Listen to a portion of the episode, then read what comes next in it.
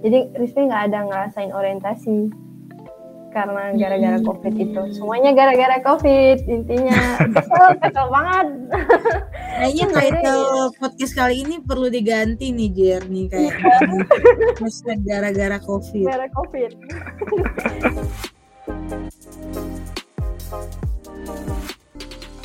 Halo para pendengar setia, balik lagi di episode terbaru dari Global UGRAD Podcast Indonesia, episode ke-8. Episode kali ini kita kedatangan award di Global UGRAD lagi dari batch tahun 2020 yang seangkatan dengan Amaludin dan Hani di episode ke-7 dan 6. Episode kali ini bisa dikatakan spesial ya, karena saya temani tidak cuma satu, tapi dua co-host, di mana mereka juga award di Global UGRAD di tahun 2019. Mari kita sambut Alda dan Dwi. Halo. Halo. Oh ya, hey Alda, Dwi, apa kabarnya nih? Baik Jerry. Baik banget. Jadi apa kabar? Baik dong, baik dong. Wah, asli keren banget, rame banget nih episode kali ini.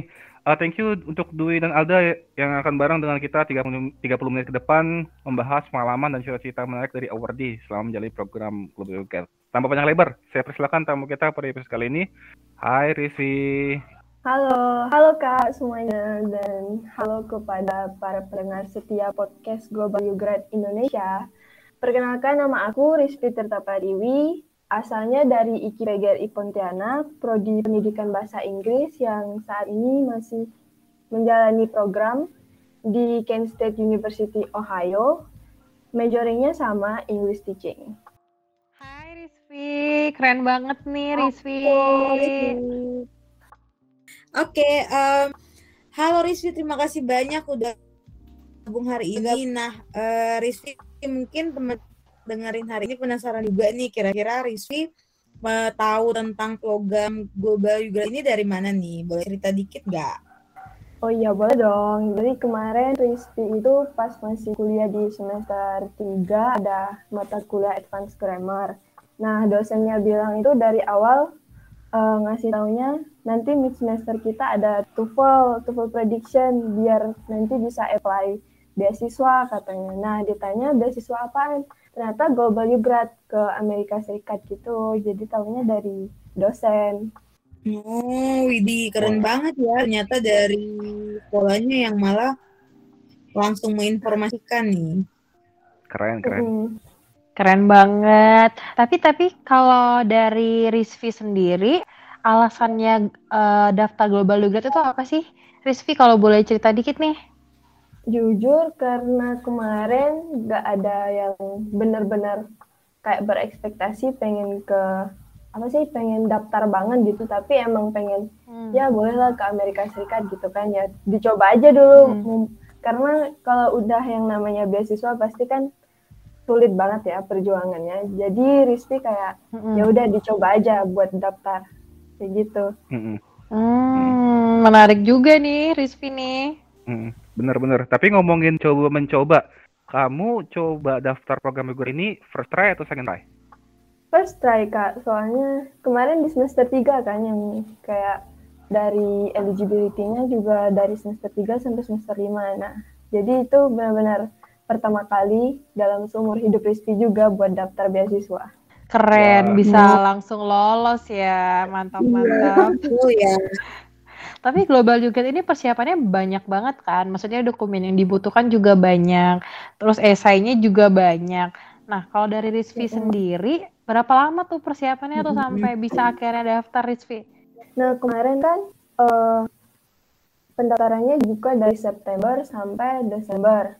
Nah, mulai dari September itu selesai TOEFL prediction, udah dapat skornya, langsung nyiapin diri dari kayak nulis esai, surat rekomendasi, ngeprint transkrip nilai, terus diterjemahin ke bahasa Inggris. Karena di kampus Rizvi kayak nggak menyediakan buat transkrip nilai gitu, jadi emang harus disiapkan dari awal. Nah itu dari September sampai Desember isinya penuh perjuangan. Asli. Berarti memang lumayan dokumen administrasinya juga butuh waktu ya. Iya, benar. Apalagi esai sih paling banyak. Setuju. Aku mau tanya juga nih, soalnya mungkin teman-teman yang mendengarkan hari ini juga lagi dalam tahap persiapan nih buat mempersiapkan diri mendaftarkan Global UGRAD tahun ini. Nah, bisakah diceritakan Rizvi terkait dengan surat rekomendasi ini didapat dari siapa dan juga gimana nih proses dapat surat rekomendasinya?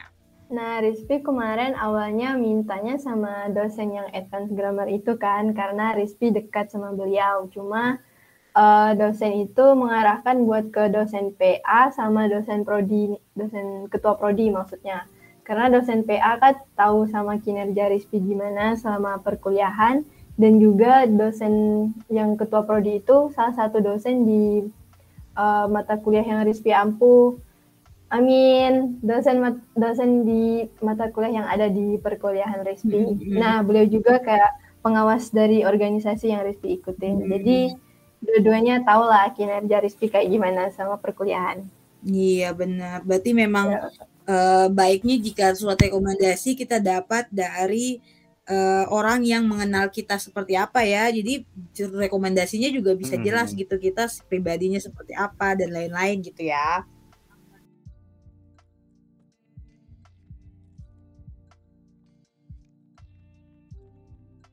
Wah, keren. Asli. Nah, itu tadi surat rekomendasi.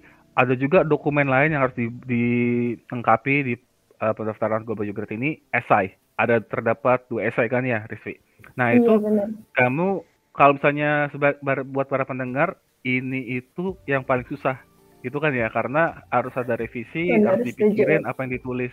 Nah, untuk Rizvi sendiri, cerita Rizvi mengerjakan 2 esai itu bagaimana? Apakah ada hambatan atau tantangannya? Dan gimana caranya Rizvi mengatasi itu? Tantangannya banyak banget sih. Kayak hilangnya ide, terus kayak malah kebanyakan pamer, kayak nggak ada bukti, banyak banget. Dan di paragraf awalnya malah kurang menarik. Kayak gitu, banyak tantangannya. Dan itu juga Rizvi, alhamdulillah, ada Kak Christine dari Pontianak yang juga alumnus Global UGRAD.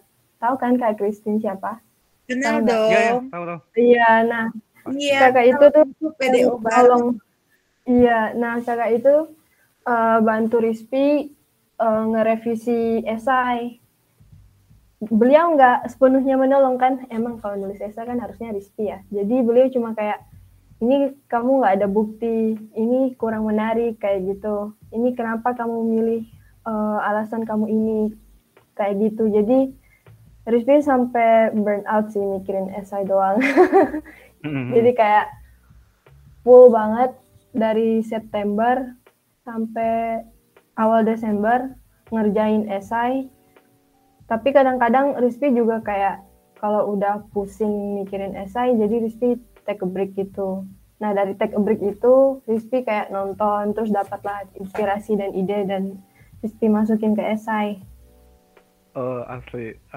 Wah, penuh perjuangan banget ya, Rizvi. Bener-bener perjuangan banget kalau soal esai. Karena kan itu kayak ini ya, kayak penjabaran diri kamu gitu nggak sih? Benar. Iya, benar. Setuju sih, menurutku memang esai termasuk salah satu hal yang penting sih, karena kayak di sini nih kita bisa menunjukkan kenapa kita unik dan berbeda dari pendaftar lainnya kalau menurutku. Iya, benar. Jadi kalau boleh diambil kesimpulan, tipsnya itu biar sukses di penulisan esai harus punya mentor ya, atau teman gitu yang ngebantuin pembimbing buat nge-proofread esai kita ya, Rizvi. Iya, benar. Sama jangan lupa take a break. Siapa tahu nanti ilham dapat tuh di situ, inspirasi buat nulis esai. Karena inspirasi datang dari mana aja. Wah, keren banget emang kalau perjuangan banget sih bikin esai ya untuk kita semua. Jadi teman-teman jangan lupa dipersiapkan bahan esainya jauh-jauh hari, dan jangan lupa juga untuk sering-sering proofread esainya sama yang lebih berpengalaman ya, teman-teman, baik temennya ataupun mentornya.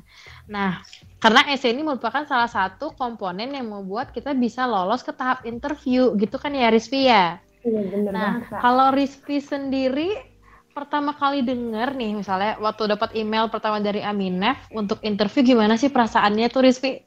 Nah waktu itu abis ngeklik submit di portal tuh kayak berdoa minta yang terbaik aja, walaupun gimana ya pasti ada sih keinginan buat diterima, cuman kayak nggak mau berekspektasi lebih karena tahu dong pengejar beasiswa itu seberapa banyak kan, bisa jadi ribuan. Nah jadi di situ Rizvi kayak memohon yang terbaik aja, pasrah juga sih. Jadi selama mengisi waktu nunggu pengumuman juga Rizvi kayak gak munafik nyari-nyari info tentang UGRAD juga, kayak berapa lama mendapat pengumumannya. Tapi dari situ Rizvi tahu jadi jangan berekspektasi lebih dan kayak biarin aja nanti dapat emailnya. Nah kemarin ternyata malah dapat email, nggak tahu nih tiba-tiba notif email kayak ada gitu loh. Biasanya nggak ada notif email, nggak ada yang kayak kining gitu. Jadi dapatnya pas lagi duduk-duduk doang kayak nonton Netflix. Kaget sih tapi kayak widih dapet ya ternyata, malah lolos interview kayak gitu.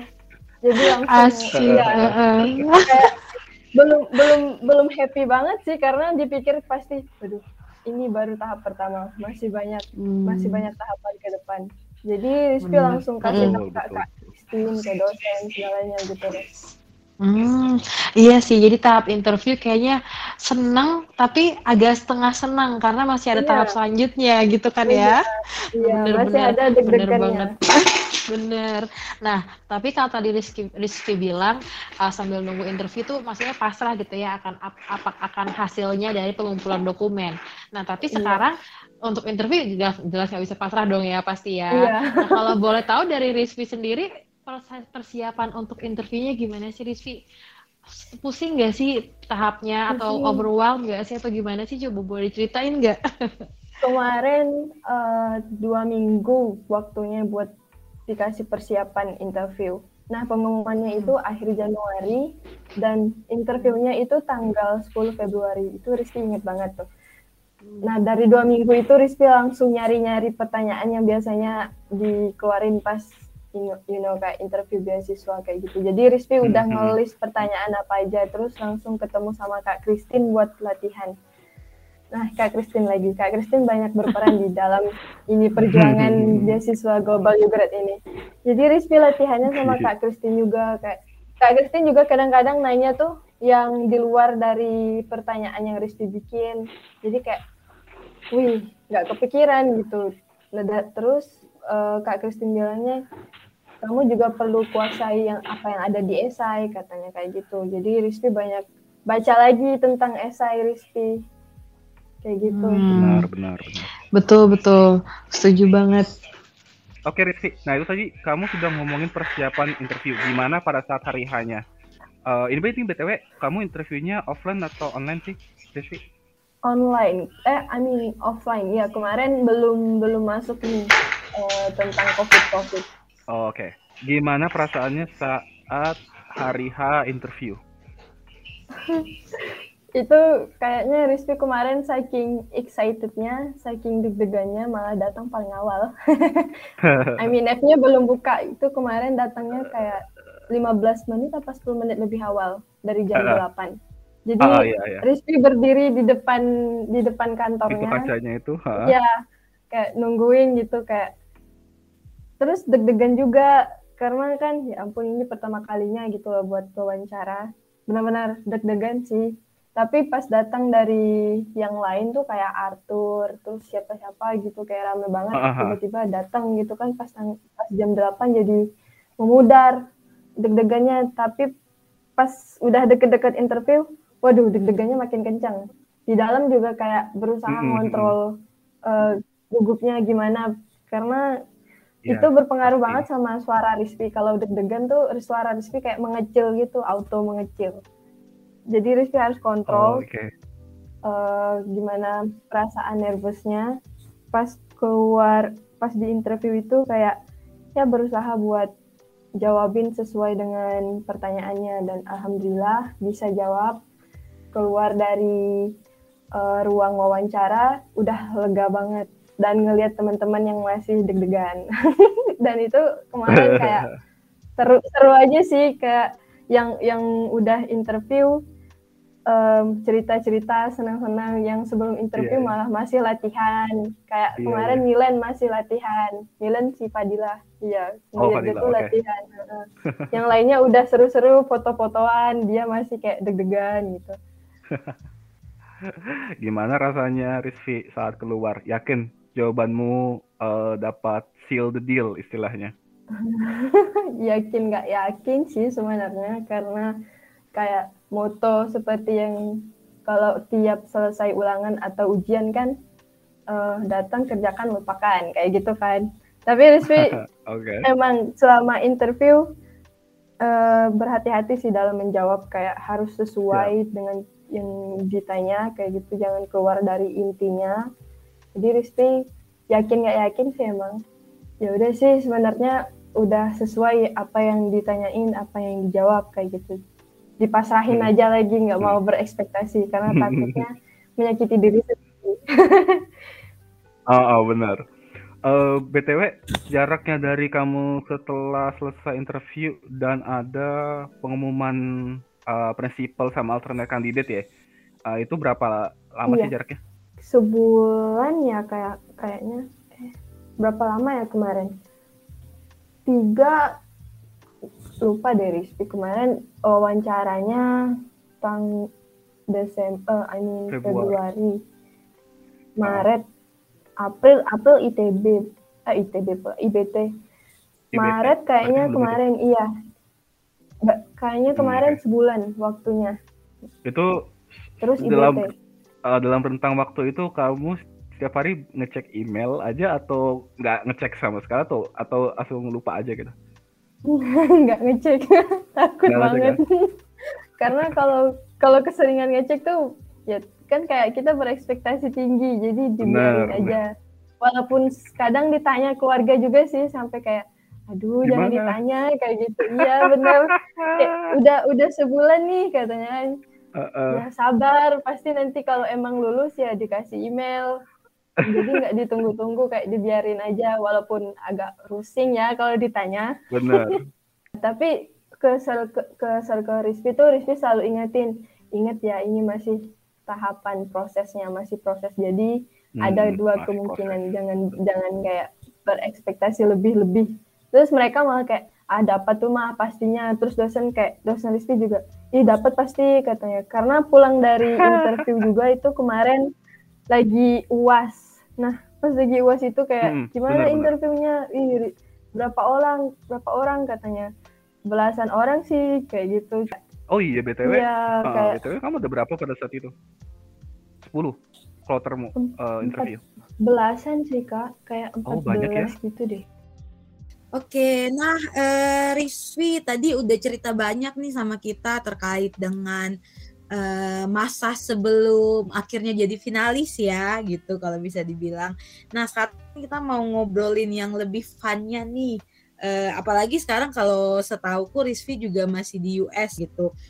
Boleh diceritain gak Rizvi pas perjalanan dari Indonesia ke US kira-kira waktu itu persiapannya kayak gimana, ataupun juga apakah ada item-item yang unik kah yang dibawa oleh Rizvi dari Indonesia ke US?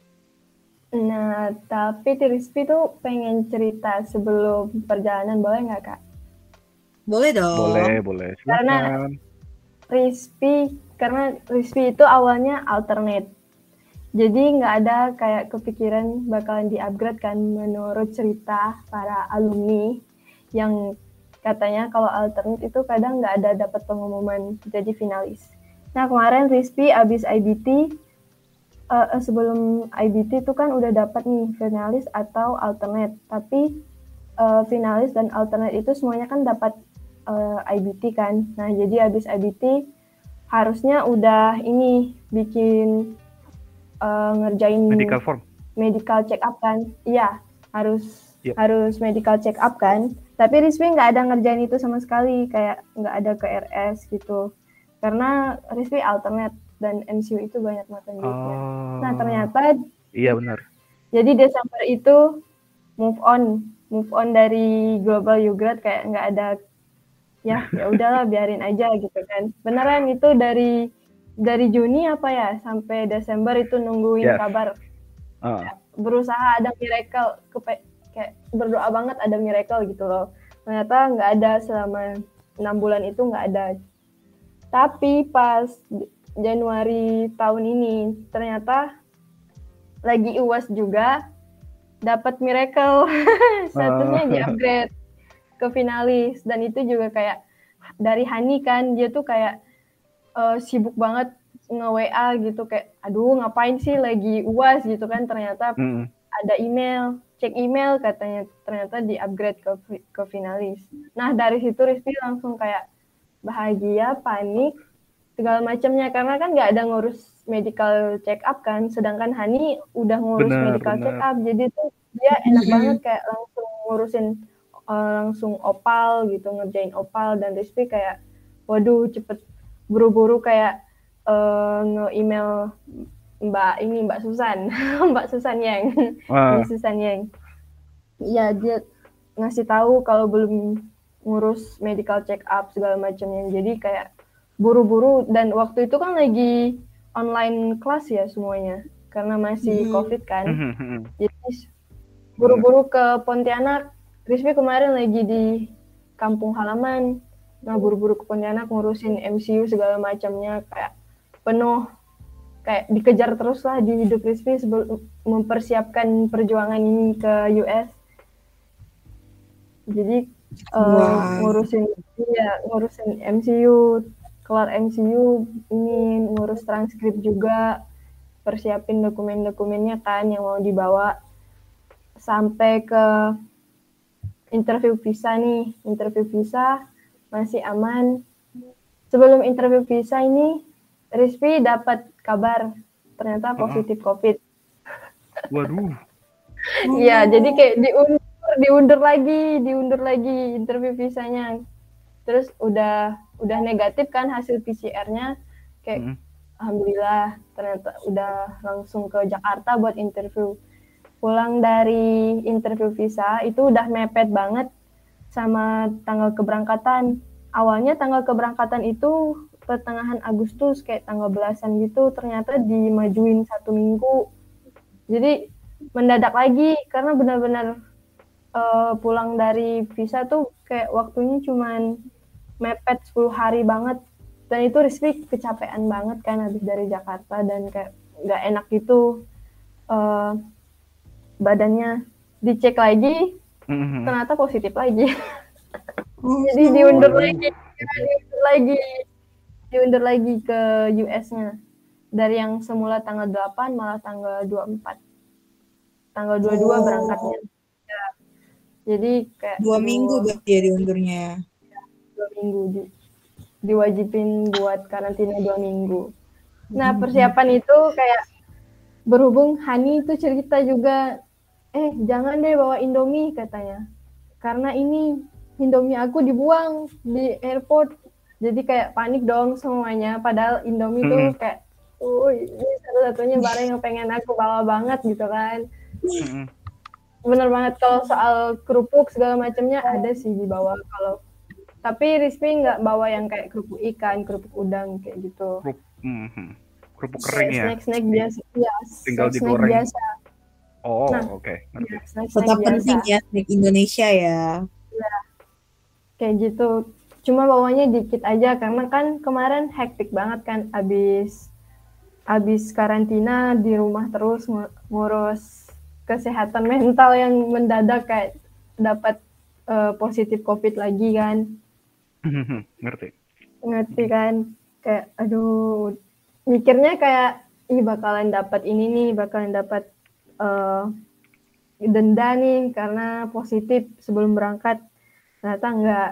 Tapi hektik banget sih Kak, sumpah. Kemarin kayak ngurus mau beli ini itu gitu buat dimasukin ke bagasi. Untungnya juga kayak mau bawa barang-barang Indonesia. Di rumah Rizvi alhamdulillah ada. Terus ada juga orang yang jual masker yang dari kain tenun, berhubung kan Rizvi daerah Rizvi itu kayak populer sama kain tenunnya, jadi Rizvi ada bawa itu. ya. Wah, kayak gitu doang persiapannya, kurang mantap sih sebenarnya kalau dipikir-pikir, karena Indominya nggak di bawah. Tapi panjang ya perjuangannya ya. Aku juga waktu itu jadi nggak bawa juga, akhirnya beli di sana, mahal banget ya ampun. Iya Allah, benar Kak, kayak satu pack 5 biji ya, 5 biji ya, terus berapa dolar tuh. Wih, aku beli yang sekardus gitu kan, isi 20 yang sekardus berapa di, gitu. Ada di Amazon. Iya tuh, di Amazon. Oh, $30 apa berapa gitu, Indomie termahal yang pernah aku beli. Demi Indomie doang ya. Kita ke warung kayak satu biji nggak sampai $1. 2.000, 3.000 gitu ya. 2.000, 3.000. Udah 3.000 ya ampun. Padahal ada di Asian Food Market itu kalau kamu ke kota. Ada kok, cuman di tempat Rizvi tuh nggak lengkap. Kadang ada Indomie katanya, kadang nggak ada. Jadi emang kalau kamu beruntung ya dapat Indomie katanya. Gak apa-apa, yang penting ke US. BTW ngomongin perjalanan ke US nih Rizvi, rute perjalananmu dari mana ke mana? Berarti dari kotamu Pontianak ke Jakarta, terus kemana? Sampai ke kota mana gitu di US ya istilahnya? Jakarta ke Tokyo, ke Jepang transitnya. Itu bentar doang sih, nggak nyampe jam-jam banget gitu kayak. Ya Narita terus ke transit ke Washington DC. Nah terus di Washington DC itu ternyata DC.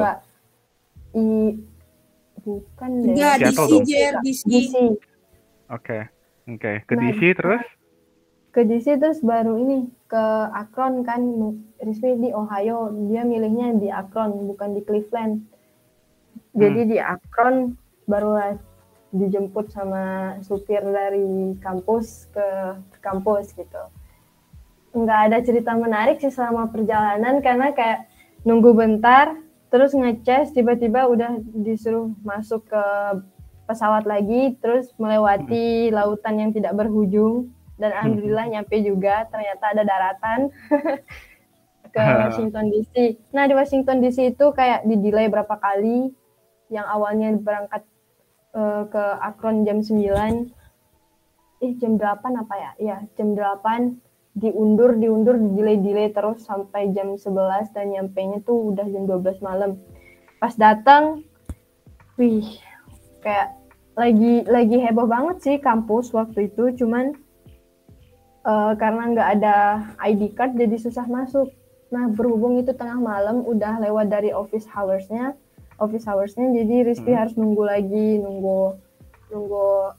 kakak-kakak kampusnya yang ngurus itu gitu. Jadi Rizvi nunggu dan baru masuk kamar karantina itu sekitaran jam 1 malam. Iya. Oh. Harus karantina lagi datangnya. Oh, asli. Karantinanya berapa lama berarti Rizvi di sana? Itu sekitaran semingguan. Iya. Oh, jadi ibaratnya Rizvi itu kayak 3 minggu karantina. Oh my god. Okay. Berarti dan itu dapat semua makanan dan lain-lain berarti dikirim ke kamar gitu ya? Benar-benar nggak bisa keluar kamar atau nggak bisa keluar dorm aja? Iya, sebenarnya bisa sih, cuman Rizvi kayak takutnya mereka ngecek kamar-kamar yang lagi karantina. Kadang Rizvi keluar sih jalan-jalan kayak mau tahu isi kampusnya kayak gimana. Cuman itu beberapa kali doang, isinya cuman di dalam kamar. Karena kadang-kadang ada yang tiba-tiba buka pintu gitu kayak mau ngecek. Jadi rada takut juga sih kalau lagi karantina mau keluar-keluar kan.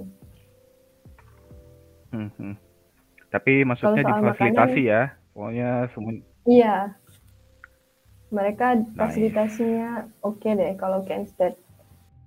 Wah, ternyata panjang banget ya untuk perjalanannya gitu, mulai dari karantina di Indo, kemudian pas balik ke US-nya juga karantina lagi. Nah, terus nih Rizvi pas sampai setelah masa karantina selesai terus sudah masuk kuliah gitu, gimana sih masa orientasinya gitu di sana. Apa aja sih dikenalin apa saja, ataupun juga kira-kira mungkin Rizvi lihat apa nih bedanya orientasi di sana dan juga yang biasa Rizvi dapatkan pas di Indo.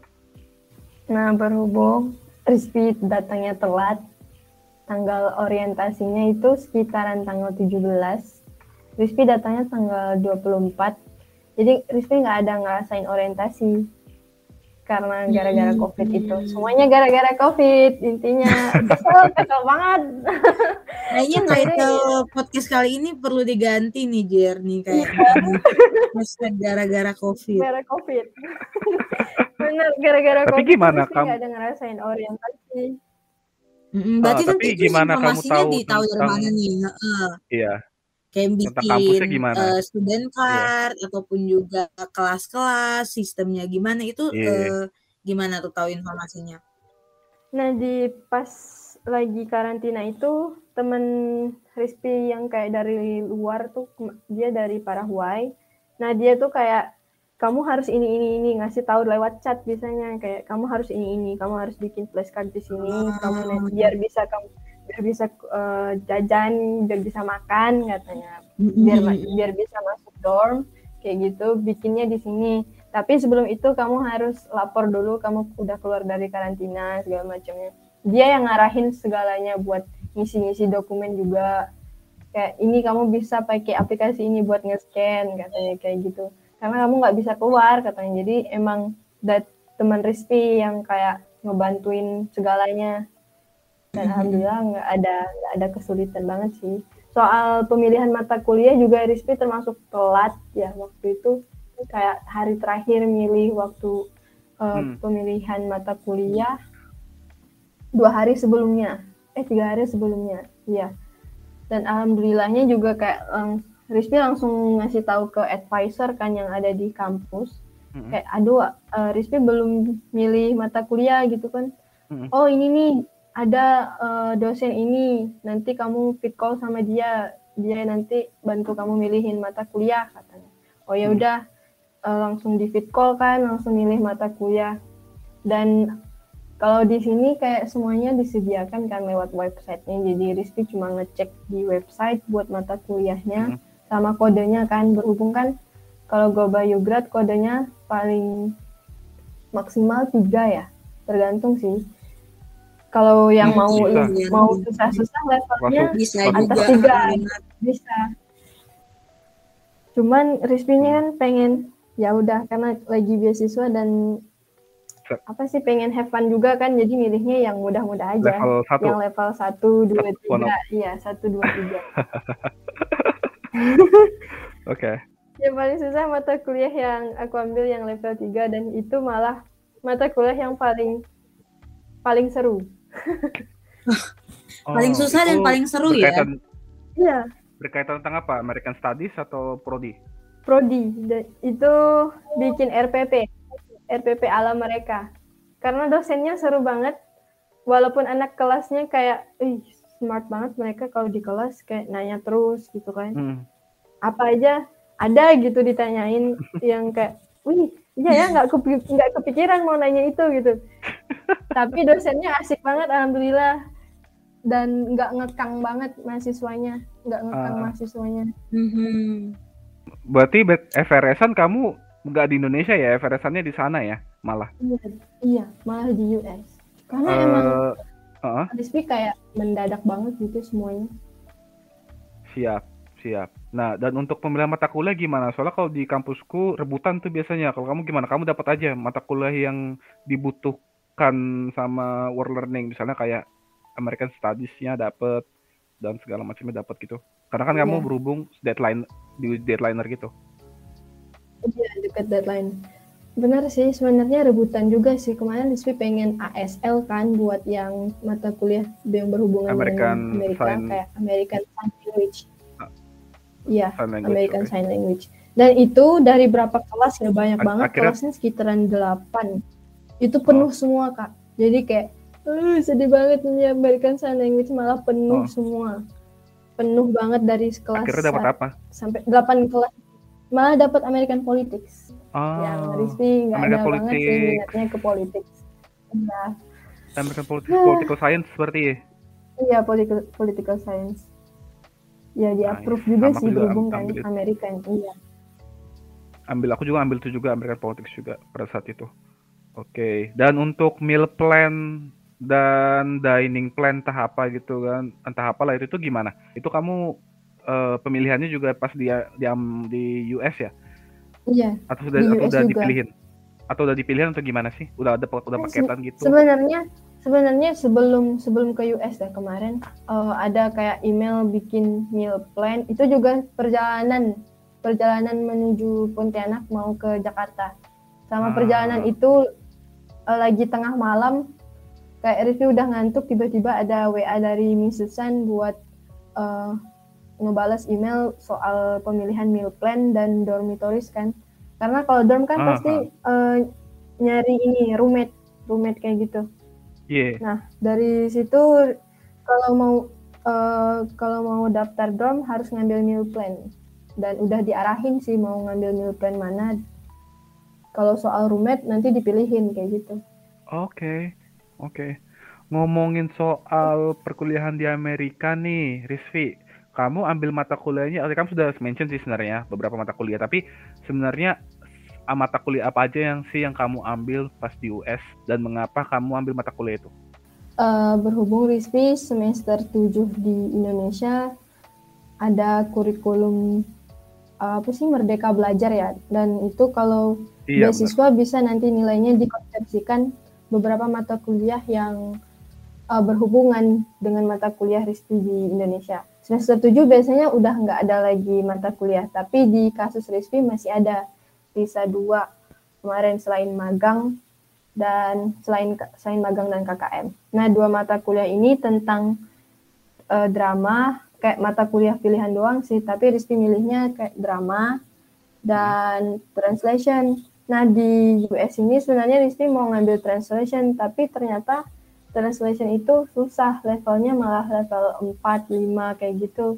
Kayaknya lebih buat ke master degree. Nah, Rizvi nggak ambil. Karena nggak mau deh, kan ntar tugasnya malah yang susah-susah gitu. Milihnya yang mudah aja.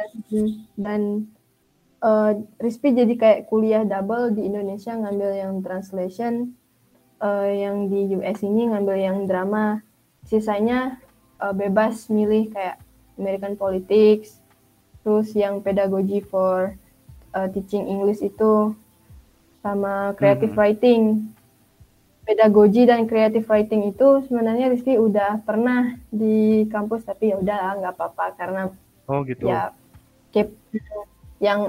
yang pedagogy itu yang bikin RPP itu Rizvi kayak kepo aja sebenarnya gimana sih RPP-nya mereka, makanya Rizvi ngambil itu. Betul. Tapi berarti bisa tetap kuliah dua-duanya berarti ya, tetap kuliah yang di kampus di Indo. Oke. Bagus dong gitu ya, berarti nggak perlu cuti dan lain-lain. Iya, dia justru ambil mata kuliah tetap bisa jalan. Karena online ya? Iya, karena online. Iya, online. Nice. Benar karena online.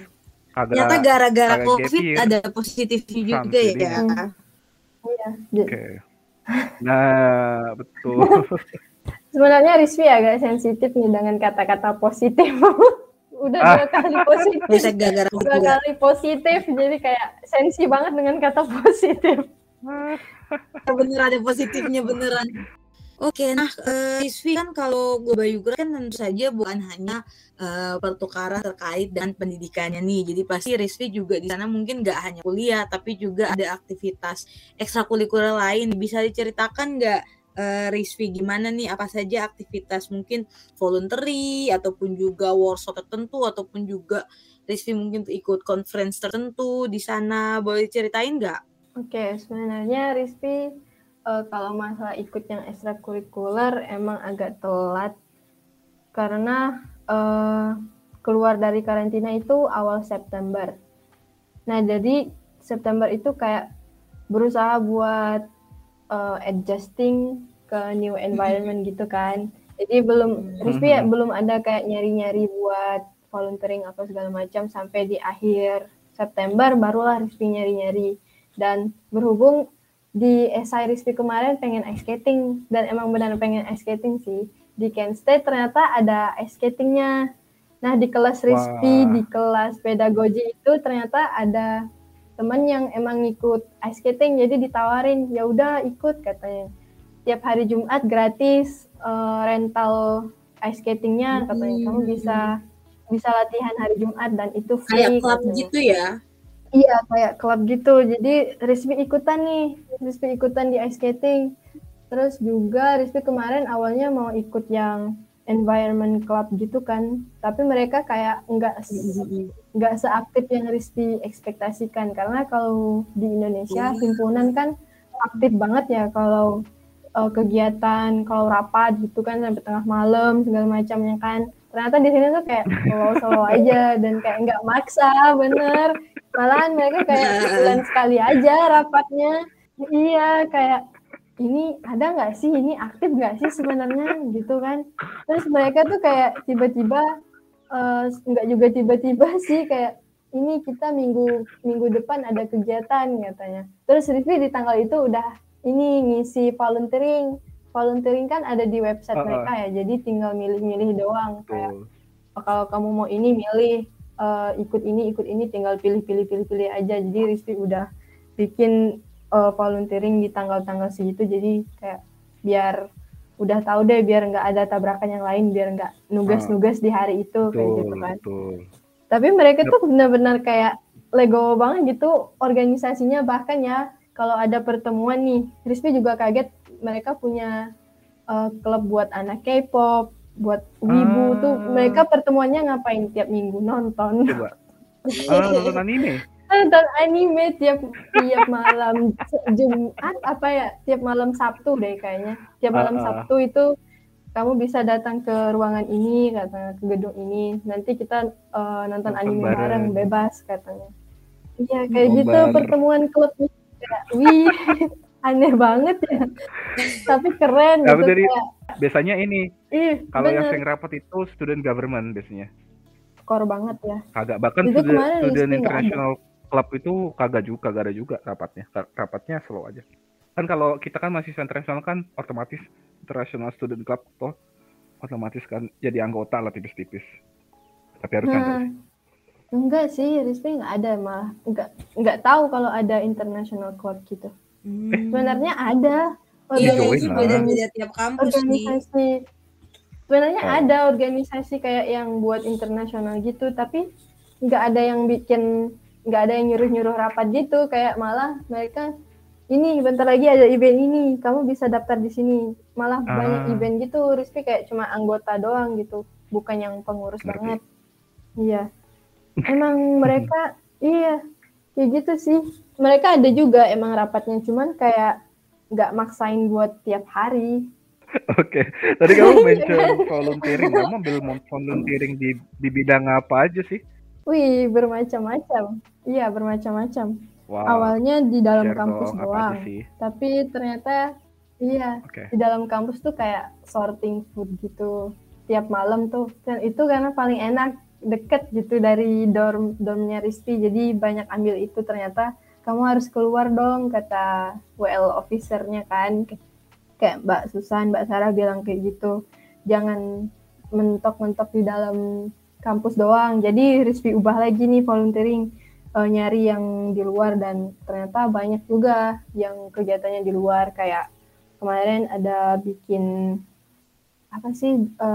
tikar dari kantong plastik. Oh wow. Iya.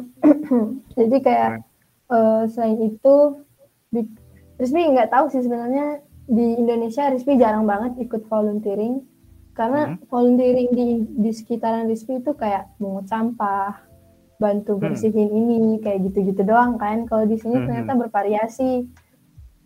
Kemarin juga ini buat yang bantu anak-anak Palestina yang dan itu kegiatannya kayak disuruh bikin hiasan, kayak ngegambar, ngewarnain kayak gitu.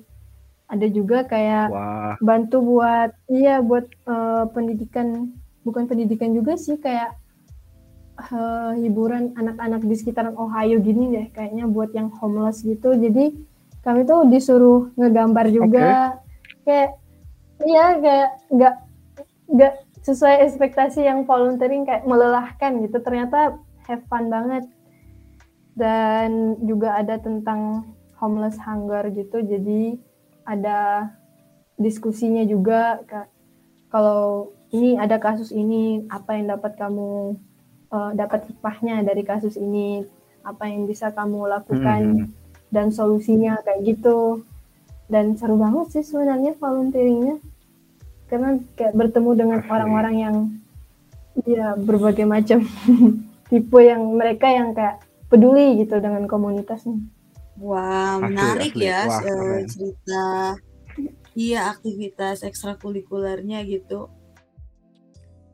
Oke, terima kasih banyak ya Rizvi. Cerita-ceritanya keren banget sih. Emang perjalanan UGraders itu emang panjang, dan untuk Rizvi sendiri nggak mulus ya. Jadi kalau orang lihat Rizvi udah di Amerika itu kayaknya wah keren nih, tapi mereka nggak tahu perjalanan di belakangnya.